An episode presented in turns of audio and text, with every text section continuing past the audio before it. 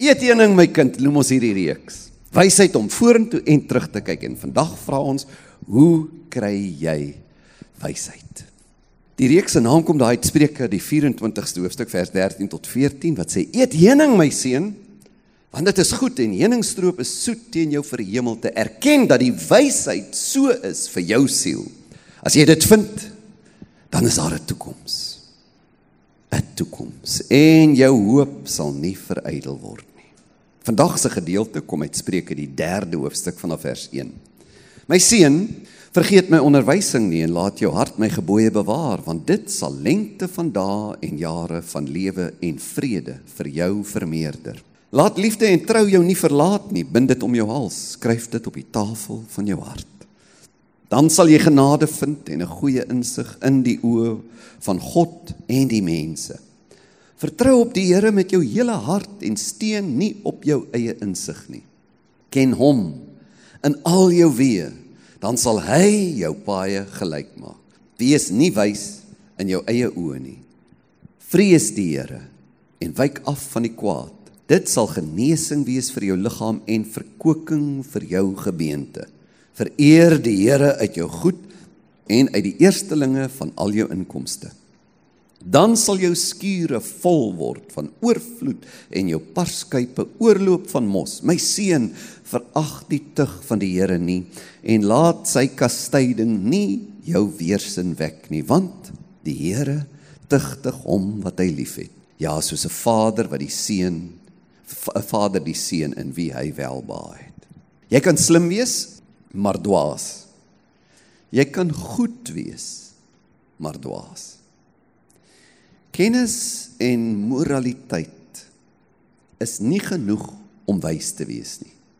Jy kan op die smal paadjie loop, die nou weg en nog steeds 'n dwaas wees. Hieroor het ons verlede week gepraat. En vandag vra ons, hoe kry ek wysheid? Hierdie is 'n baie bekende hoofstuk wat ons gelees het en Ek dink ons kan 3 dinge leer uit hierdie gedeelte. Wysheid is 'n weg. Wysheid het 'n ritme. En wysheid groei in pyn. Wysheid is 'n weg. Reg deur die Bybel is hierdie 'n metafoor van 'n mens se lewe. Jou lewe is soos om 'n pad te loop. Jy's op reis. Jy's 'n pelgrim. In vers 6 sê: "Ken hom in al jou weë, in elke dag se pad, dan sal hy jou paaie gelyk maak. Hierdie metafoor vir die lewe dui op die gewone elke dag se wandel. Om in die elke dag lewe, jou reis te besef. Dis hier in die gewone tree van my reis waar ek moet leer om wys te raak, om reg te doen. Om nie net staat te maak op wysheid by die groot kruispaaie nie, Asof ek my reis is meer spronge en duike en bolle makkiesies of skielike vinnige nalope nie. My lewe gaan nie oor noodplanne en krisisbesluite net nie. Dit gaan oor die gewone pad. Jy kan verder loop as wat jy hardloop, die einduitpad. Hoekom hierdie metafoor vir die lewe? Want om aanhoudend elke dag gewone tree te gee beteken jou reis is vir jou belangrik en waarheen jy op pad is, nie net hierdie oomblik nie, jy vorder. Hoe jy jou gewone lewe leef, die alledaagse keuses, is besig om jou na 'n destinasie toe te vat en dit is besig om jou te vorm, jou karakter te vorm. Kyk hoe sê C.S. Lewis dit. Every time you make a choice, you are turning the central part of you the part of you that chooses, into something a little different than it was before. And taking your life as a whole, with all your innumerable choices, all your life long, you are slowly turning this central thing into a heavenly creature or a hellish creature, either into a creature that is in harmony with God and with other creatures and with itself or else into one that is in a state of war and hatred with God and with its fellow creatures and with itself. To be the one kind of creature is heaven That is, it is joy and peace and knowledge and power. To be the other means madness, horror, idiocy, rage, impotence, and eternal loneliness. Each of us at each moment is progressing to the one state or the other. In sy boek Meer Christianity wat ek sal voorstel as jy die basiese beginsels van geloof wil verstaan, is dit seker een van die beste boeke wat ek gelees het. In hierdie boek het hy 'n illustrasie oor hierdie vormende proses van jou besluite. Hy sê jy lees in 'n koerant, sê nou maar oor mense wat jy ken en van wie jy niks hou nie. Hulle is jou oppositie. In die koerantberig sê iets waarvan jy baie hou, dat hulle is besig met 'n ondersoek en hulle gaan volgende week 'n storie publiseer oor 'n baie groot skandaal. Hulle wil net hulle laaste feite regkry van hierdie mense. En dan kan jy nie wag vir die koerant nie. Jy geniet die be, die berig wat die leidrade gee al so dat jy jy lek jou lippe af vir volgende week. Vroeg daai oggend volgende week gaan jy opstaan en daai koerant koop want jy het geweet hierdie mense is korrup en hulle besigheid en hulle ehm uh, alles wat hulle doen, jy stem net niks daarmee saam nie. En die volgende week vroeg het jy die koerant. En dan is daar 'n apologie. Mense na ons laaste ondersoek het ons gesien nee nee nee dis kwaadwillige goed wat mense van hulle gesê dis glad nie waar nie ons is jammer ons het dit eers gesuggereer hierdie mense is eerlike mense hulle is edelmense Louis sê op daardie oomblik het jy 'n keuse jy kan bly kies maar ek hou nie van hierdie mense nie ek glo steeds nie die goeie van hulle nie Of jy kan sê ek is bly hulle is nie so sleg as wat ek gedink het nie. Ek kry eintlik skaam. As jy bly kies om te glo hulle is korrup. Hulle bly haat. Bly sê die waarheid sal uitkom. Ek ken hulle ek kan hulle steeds nie verdra nie. Dan is hierdie hierdie keuse soos 'n tree wat 'n proses begin. En as jy hierdie proses end uitvolg, sê Loos, kan jy uiteindelik 'n duiwel word. Jy gaan oor 'n grens van boosheid. Jou keuses vorm jou. Kyk hoe sê hy dit. Hy sê you see one is beginning to wish that black was a little blacker. If we give that wish its head, later on we shall wish to see grey as black and then to see white itself as black. Finally, we shall be fixed forever in a universe of pure hatred. Remember, we Christians think man lives forever. Therefore, what really matters is those little marks or twists on the central inside part of the soul, which are going to turn it in the long run into a heavenly or a hellish creature. Jy sien, dis hoekom wysheid so belangrik is.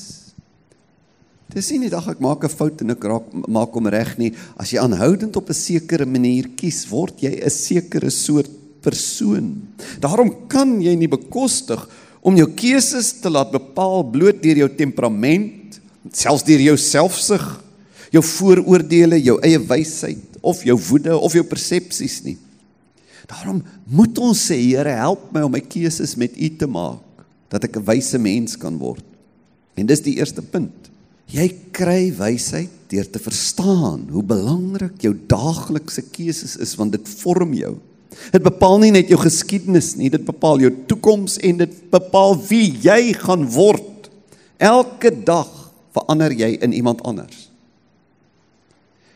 En soos jy gevorm word, kry of verloor jy die vermoë om regte keuses vir jou lewe te maak. En dis ook hoe jy ook boosheid moet verstaan so tussen hakies. Dat 'n engel in God se teenwoordigheid op 'n dag 'n klein keuse van selfsug maak. Sy gewete pla my, maar hy gaan aan, hy gaan aan. Eerens gaan jy oor 'n Rubicon en jy word wat jy gekies het. Is 'n pad. Dis wat ons vandag sê, wysheid is 'n weg, 'n geleidelike pad, maar 'n pad wat die verskil maak tussen dwaasheid en wysheid. tussen sukses en mislukking en nie net tussen sukses en mislukking nie, maar tussen ewige sukses en ewige mislukking. Die wysheid is 'n weg. En tweedens, wysheid het 'n ritme en laat ek vier goed noem van hierdie ritme, vier gewoontes. Hoe kan jy jou lewe inrig? Watter gewoontes of dissiplines kan jy in jou lewe inbou om jou te help om die regte keuses te maak en geleidelik gevorm te word in jou karakter en in die vermoë om wyse keuses te maak. Ek wil vier gewoontes aan die hand doen. Die eerste een is die heel grootste gewoonte wat 'n mens kan hê om God te leer ken. Die gewoonte van intimiteit met God. Kyk wat sê vers 3: Laat liefde en trou jou nie verlaat nie. Bind dit om jou hals, skryf dit op die tafel van jou hart. Die Afrikaans laat mens dink dat hy eenvoudig bedoel jy moet net meer liefdevol en getrou wees.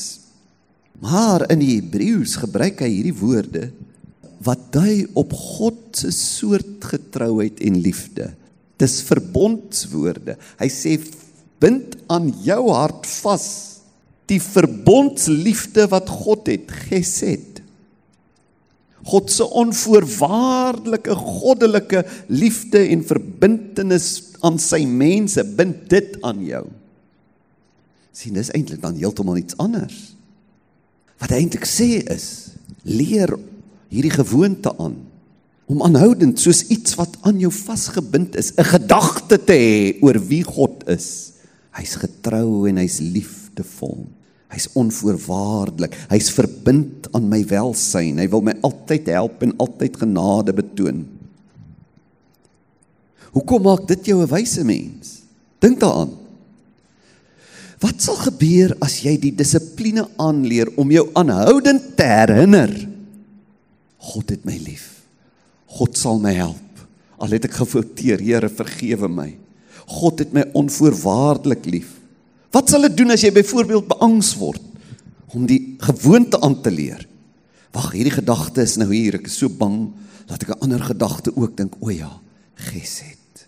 Ek bind dit aan my vas. God sal my nie los nie. Hy sal my nooit verlaat nie. Hy's vir ewig verbind aan my. Hy het 'n verbond van getrouheid met my. Ek sal jou nooit los nie. Kan jy dink wat sal met jou angs begin gebeur? Kan jy dink elke keer as jy kwaad word, Hoekom wil ek so optree? God is mos aan my kant. Ek hoef nie my eie geveg hier te veg nie. Kan jy dink as jy minderwaardig voel of selfsugtig? Here, ek wil soos U wees. Verander my. Hoe bind jy dit om jou hals en skryf jy dit op jou hart? Seker baie maniere, maar die heel basiese, die die ononderhandelbare gewoonte wat elke gelowige moet aanleer of jy sal nooit intimiteit met God leer ken nie. Is om met God te leef asof hy baie naby aan jou is en dan met hom te leer praat. 'n Onophoudelike gesprek met God wat begin met 'n afspraakgesprek en dan deur die dag 'n bewustheidsgesprek. As jy daardie gewoonte in jou lewe inbou om te sê elke dag van my lewe sal daar minstens een keer 'n afspraak gesprek wees. Nou stop ek als hierdie oomblik is eenkant gesit ek wil met hierdie God wat by my is praat. En dan in jou dae in te gaan met 'n 'n gesprek wat aanhou. Elke ding met hom te deel, 'n soort van 'n kinderlike bewustheid te kweek. God het gesê Ek is getrou om altyd by jou te wees. Bind daardie wete aan jou bewussyn. Jare gelede in my 20's nog, het ek 'n boekie gekoop van Brother Lawrence, The Practice of the Presence of God. Maak vir jou 'n nota in jou gedagtes. Dis 'n boekie, ek dink hy het in die 16de eeu geleef, Brother Lawrence. En sedert hulle 'n uh, die boekie oor sy lewe geskryf het, was hy nog nooit uitdruk nie miljoene eksemplare al verkoop van 'n een eenvoudige kok wat daar by 'n klooster gaan werk het en net gesê het ek wil elke ding wat ek doen saam met die Here doen. Dit gryp jou aan om met daardie gewoonte te leef. Ek wil 'n voortdurende gesprek met God hê. Ek wil hom leer ken. Om te glo hy is teenwoordig. Die, die eerste gewoonte om God te leer ken, intimiteit. Tweedens in hierdie ritme is om God te leer vertrou. Vertrou op die Here met jou hele hart, sê vers 5. Jy kan in God glo, jy kan glo hy bestaan, selfs probeer om hom te gehoorsaam, iemand wees wat die 10 gebooie in jou lewe uitleef. En tog kan jy jou diepste vertroue in ander dinge plaas. Jou sekuriteit en jou identiteit is nie in God nie. Jy kan 'n kerkganger wees. Jy kan reg probeer leef. Maar ander dinge lê nader aan die middelpunt van jou lewe wat bepaal hoe jy voel en hoe jy dink. Byvoorbeeld jou loopbaan en finansiële sukses kan meer te doen hê met jou selfwaarde as hierdie wete God het my lief. Jou gevoel van vervuldheid of geluk kan afhang van jou skoonheid meer as van God of jou romanse, jou kinders, jou gesondheid, jou gewildheid enige iets waarin jy jou vertroue plaas vir sin, betekenis, 'n gevoel van vervuldheid en geluk sal wanneer dinge skeefloop verskriklike ekstreme emosies in jou wakker maak omdat jy nie geanker is in jou binneste dat jy sê niks wat met my gebeur sal maak dat God ontrou is nie. Ek kan hom altyd vertrou. As hy nie daardie plek in my lewe inneem nie, dan voel dit asof my lewe uitmekaar val wanneer die ander belangrike goed skeefloop. En dan sit ek met hierdie ekstreme emosies van van abnormale woede, teleurstelling, bitterheid, hartseer, moedeloosheid. En dit wys bloot net een ding as daardie emosies jou lewe inneem is dat God nie jou lewe ingeneem het nie. Leer om hom te vertrou. 'n derde gewoonte in hierdie tweede punt van wysheid het 'n ritme is om altyd na God se perspektief te soek. Dis wat ek moet aanleer. Steun nie op jou eie insig nie. Om 'n gesonde stuk wantroue in jou eie verstaan toe te laat te sê al dink ek ek verstaan hierdie ding ek weet presies wat ek moet doen. Sê ek nee nee nee nee ek is effens bevooroordeel teen my eie verstaan. Ek gaan altyd en sê ek wonder wat is God se perspektief. Dit sal beteken jy sal moet erken dat jou verstaan jou gedagtes het 'n herprogrammering nodig. Jy sal na die Bybel moet kyk as 'n geskenk wat God vir jou gee wat jy nie net lees uit plig nie maar 'n instrument wat jy in God se hande sit en sê Here as ek hierdie woorde aanhoudend in my gedagtes toelaat gaan U my perspektief vorm om U perspektief te word. Dat jy sê vir die res van my lewe sal ek die Bybel die belangrikste bron van inligting en invloed in my lewe maak Ek sal meer met die Bybel omgang as gaan as enige ander boek. Ek sal vir die res van my lewe die Bybel oor en oor en oor en oor deurlees tot die laaste dag van my lewe. Jy kan nie 'n koringkorrel Christen wees en 'n wyse mens word nie, is onmoontlik. As jy God se perspektief soek, sal jy jou moed verdiep in die Bybel. En dan gaan twee goed gebeur. Een is jy gaan agterkom wat is die duidelike uitsprake in die Bybel oor reg en verkeerd. Met ander woorde, jy sê daar seker goed waaroor ek nie hoef te besluit nie, ek hoef net gehoorsaam te wees. Besluite oor waarheid, eerlikheid, reinheid, seksualiteit, die huwelik. Met ander woorde om te sê jou morele waardes word nie bepaal deur jou kultuur of ander mense se idees of jou begeertes nie, maar deur die skrif deur God se perspektief, die perspektief wat klaar duidelik is. Ek hoef nie daar ek hoef dit nie te onderskei nie. Ek hoef nie iemand te gaan sien en sê jong, moet ek moet ek nie. Ek weet dit klaar. In seker omtrent 'n kwart van die besluite in jou lewe het nie baie nadenke nodig nie. Dis morele besluite. Jy weet klaar wat is reg en verkeerd as jy glo in die skrif. Hoe weet ek wat is God se perspektief? In daardie gevalle sê ek ek weet dit klaar want ek glo in die Bybel. Maar daar is ook moeiliker keuses waar daar nie 'n duidelike reg of verkeerd uitspraak in die skrif is nie. Hoe weet ek dan wat is God se perspektief? Wat moet ek met die res van my geld doen nadat ek reeds gedoen het wat ek weet die Bybel sê ek moet doen? Wat doen ek met my tyd? My keuses oor vriendskappe? Wat moet ek in die gemeente doen? Wat moet ek by my werk doen? As jy in alles nou begin sê, nie net in die dinge wat ek klaar weet reg en verkeerd is nie, maar nou, Here, wil ek U in beheer bring van al die opsies van my lewe. Weet jy wat gebeur dan? Jy begin vra vra, nie net oor gaan hierdie ding nou uitwerk of nie. Jy begin vra vra, wat is die ewige implikasies van hierdie besluite? Jy begin al hoe meer die ewigheid in ag neem Hoe het ek my lewe belê? Wat verwag God van my? Waaroor gaan ek verslag doen? Wat was die begroting van my lewe? As jy jou lewe begin analiseer met die ewigheid perspektief, dan dan raak dinge baie gewigtiger voordat jy dit doen. Elke ander keuse, Here, sal hierdie u bly maak vir ewig.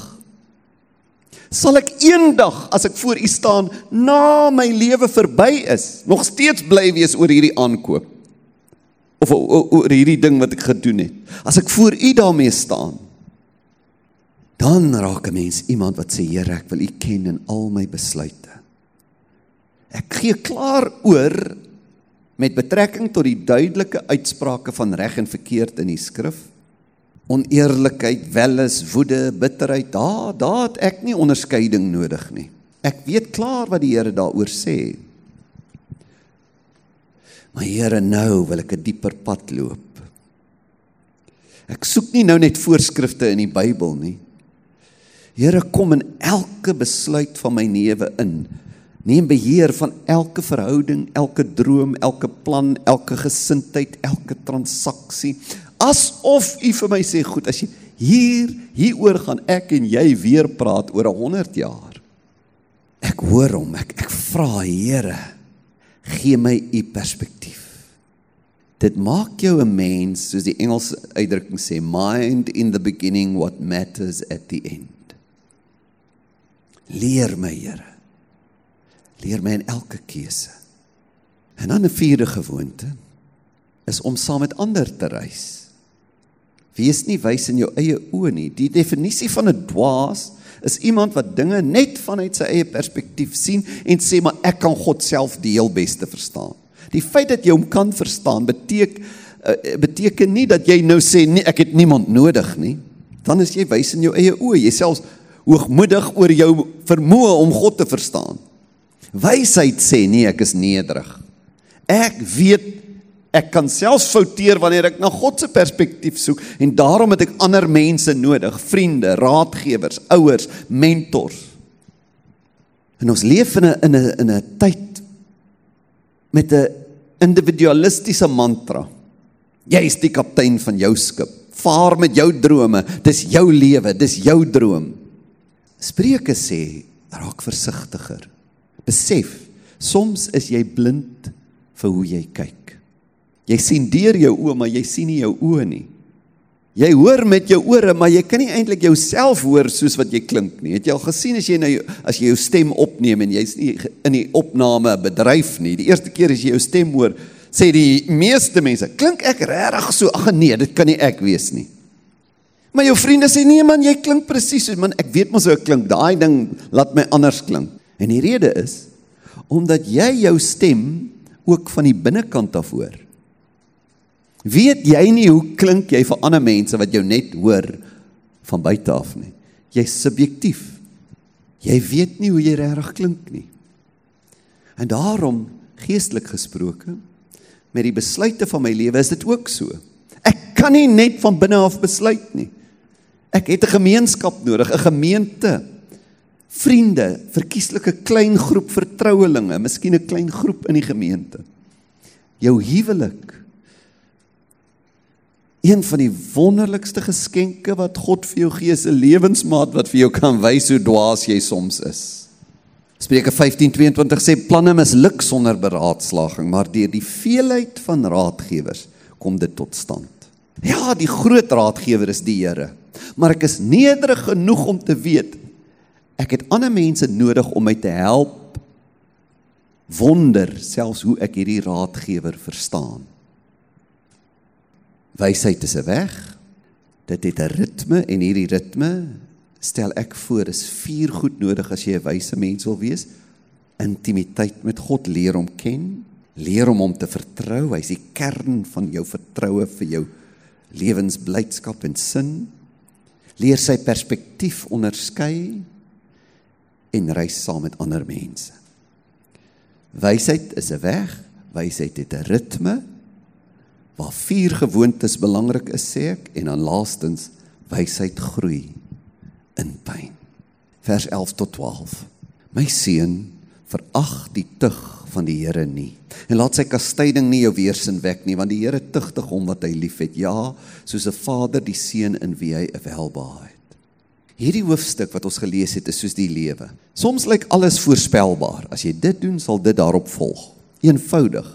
En so begin hierdie hoofstuk, nê? Vers 1 tot 2. Luister na my, dan sal dit met jou goed gaan, voorspoed en 'n lang lewe.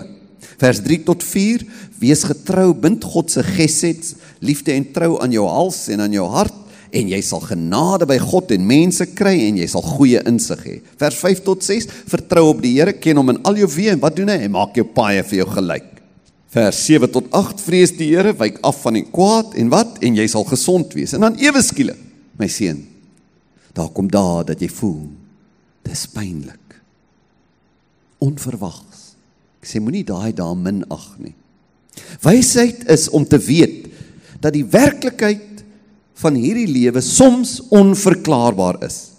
Ek doen als reg, maar ek kry nie die resultate wat ek wil hê nie. Want die wêreld is 'n stikkende plek en jy's deel van hierdie stikkende onsekerheid. En dat selfs die beste mense soms die mees onverklaarbare foltering deurgaan om in daardie episodes van jou lewe 'n wyse mens te wees. Om te glo dat al die pynlike dinge wat ooit met my gebeur, instrumente in God se hande kan wees. Let wel, ek sê nie dat God dit gestuur het nie. Dis wat ek daarmee doen. Ek sê, selfs al is dit 'n persoon wat my benadeel deur deur donker dinge, hy beswadder my of hy my besteel en verraai. Dis nie God nie. Maar wat ek daarmee doen, maak dit 'n instrument in God se hand. Sê Here, hier is dit. Doen iets aan my hiermee. Wat wil U my leer? Wil U my leer om U beter te vertrou nou? Luister mooi. Ons sê nie God initieer daai dinge nie. Maar as ek al die teleurstellings van my lewe na God toe bring en hom die reg gee om my daarmee te vorm of dissiplineer, dan vnuik ek selfs die planne van die bose wat soms daai goed gestuur het. Ek sê Here, hier's dit. Vorm my. Gebruik hierdie om in alle pyn aan God oor te gee, na sy wil te vra, in sy versorging te bly glo. Dit vorm jou. Jy kan hoor wanneer iemand nog nie hierdie wysheid het nie. Sodra iemand deur 'n verskriklike tyd gaan, is die outomatiese reaksie, ja nee, hy het seker 'n deur vir die duiwel oopgelaat. Ek weet nie hoe kon so iets met hom gebeur het nie. Daai daai soort van oordeel. Sulke mense het nie die wysheid om te erken daar is onverklaarbare kompleksiteite in hierdie lewe nie. Daar is 'n sekere wysheid wat net kom wanneer jy weet wat om met jou pyn te doen. Wanneer jy besluit het onwrikbaar, maak nie saak wat se pyn is nie, selfs al is dit die pyn wat die kerk aan my doen, gaan dit my nie van God af wegdryf nie, dit sal my altyd na hom toe dryf. Om te leer om in pyn by God te gaan buig na hom toe te hardloop en aan hom oor te gee en om geen pyn toe te laat om jou van God af weg te dryf nie. Luister weer, Al stuur God nie alle pyn nie. Ek dink die meeste episodes van pyn in jou lewe kom nie van God af nie. Kan hy wel alle pyn gebruik as jy dit gelowig na hom toe vat? Elke teleurstelling, elke foltering is te gelyk twee goed. Die bose het 'n plan daarmee om jou jou rug op God te laat draai. God kan ook dit gebruik om jou nader aan hom te trek. Dit sê goed, hierdie het nou gebeur. Dit was nie my wil nie. Maar die feit dat jy nie toegee aan die versoekings van die bose om nou nog ook jou rug op God te draai nie, maak jou 'n sterker en 'n wyser mens. Ek het dikwels al mense in my kantoor gesien. Sê vir hulle, "Waar was jy die afgelope paar maande? Ek sien jou nie in die kerk nie." Ek is altyd totaal uitgebou deur die onlogiese antwoord wat mense my gee as hulle vir my so sê. Wel, ek kom deur 'n moeilike tyd. Ek moes 'n bietjie time out. Ek moet myself net 'n bietjie vind, uitsorteer. Kan jy hoor wat jy sê as jy dit sê? Jy sê toe ek deur 'n moeilike tyd gaan, toe moet ek my bietjie onttrek van die kerk en van God, van geestelike dinge en saam bid en saam sing en die woord hoor. Jy het pyn toegelaat om jou weg te laat draai. Wysheid is om in jou pyn jou meer aan God toe te wy as ooit tevore. Om pyn te gebruik as dat as die katalisator om jou na die skrif toe te dryf, na ander gelowiges toe te dryf, na jou gesin toe te dryf, na gebed toe te dryf. Die grootste getuienisse en die grootste verandering kom vanuit die skaduwees van pynlike situasies. Wanneer jy jouself verneder voor God en sê Here, help my, ek wil volhard. Al voel hierdie dit wil my laat moed opgee. Here, ek wil leer vergewe. Al voel ek hoe kon hierdie mense dit aan my gedoen het? Here, ek wil leer om te laat gaan. Ek weet nie hoekom hierdie ding nie uitgewerk het nie, maar ek kan nie daaraan vasbly klou nie. As jy in pyn leer om minder vas te wees aan wat joune is, jou besittings, jou plesiere, jou drome selfs, om goed meer as ooit te geniet, maar minder as ooit nodig te hê. Ek het net God nodig. Jy sien dan gebeur iets. Dan het pyn van jou 'n baie sterk en 'n baie toegewyde mens gemaak en nou is jy beskikbaar dat God jou kan gebruik. Kom ons lees hier ten slotte Hebreërs 12 vers 7. Hy sê as julle die tugtiging verdra. Daai as jy dit vir, sê maak nie saak waar kom dit vandaan nie of God iets stuur en of ek dit net toelaat dat God my gebruik. Hy sê as jy dit bedra, behandel God jou as sy seun. En dan in daai eh, eh, hoofstuk in Hebreërs 2 Hebreërs 12 gaan lees dit gerus by die huis. Sê in sulke tye hou jou oog op Jesus meer as ooit. Om in tye wat jy voel die lewe is vir jou soos 'n kruis, meer na die kruis van Jesus te kyk as ooit. En te glo niks kan my skei van die liefde van God nie. Mense wat deur pyn en hartseer aan God se getrouheid en liefde bly glo, het iets met hulle pyn gedoen. Dit aan God gegee. En hulle het God begin vertrou dat hy iets daarmee sal doen. En so dit wat die bose daarmee wou doen, kanselleer. Dit bring wysheid wat ewig bly. Dis wat ons vandag sê, Here, maak my 'n wyse mens. En eerstens Here, laat my op hierdie pad loop om in elke dag van my lewe te besef wysheid is 'n weg. Tweedens, wysheid het 'n ritme. Ek wil God leer liefkry. Ek wil hom leer vertrou. Ek wil sy perspektief aanhoudend vra en ek wil by met ander mense as raadgewers leef. En laastens, Here, help my in my pyn, vorm my. Kom ons bid saam. Here, ons het U so nodig. Help ons om te leef asof U regtig hier reg langs my loop. U is saam met my in elke vertrek, in alles wat ek doen. Leer ons om U lief te hê. Leer ons om U te vertrou. Leer ons om U perspektief te verstaan. Leer ons Here in die pyn van die lewe. Ek bid vir mense wat hier is wat dalk deur 'n moeilike tyd gaan dat harte nie hard sal word nie, maar sag. En sê ek weet God sal my help in Jesus naam. Amen.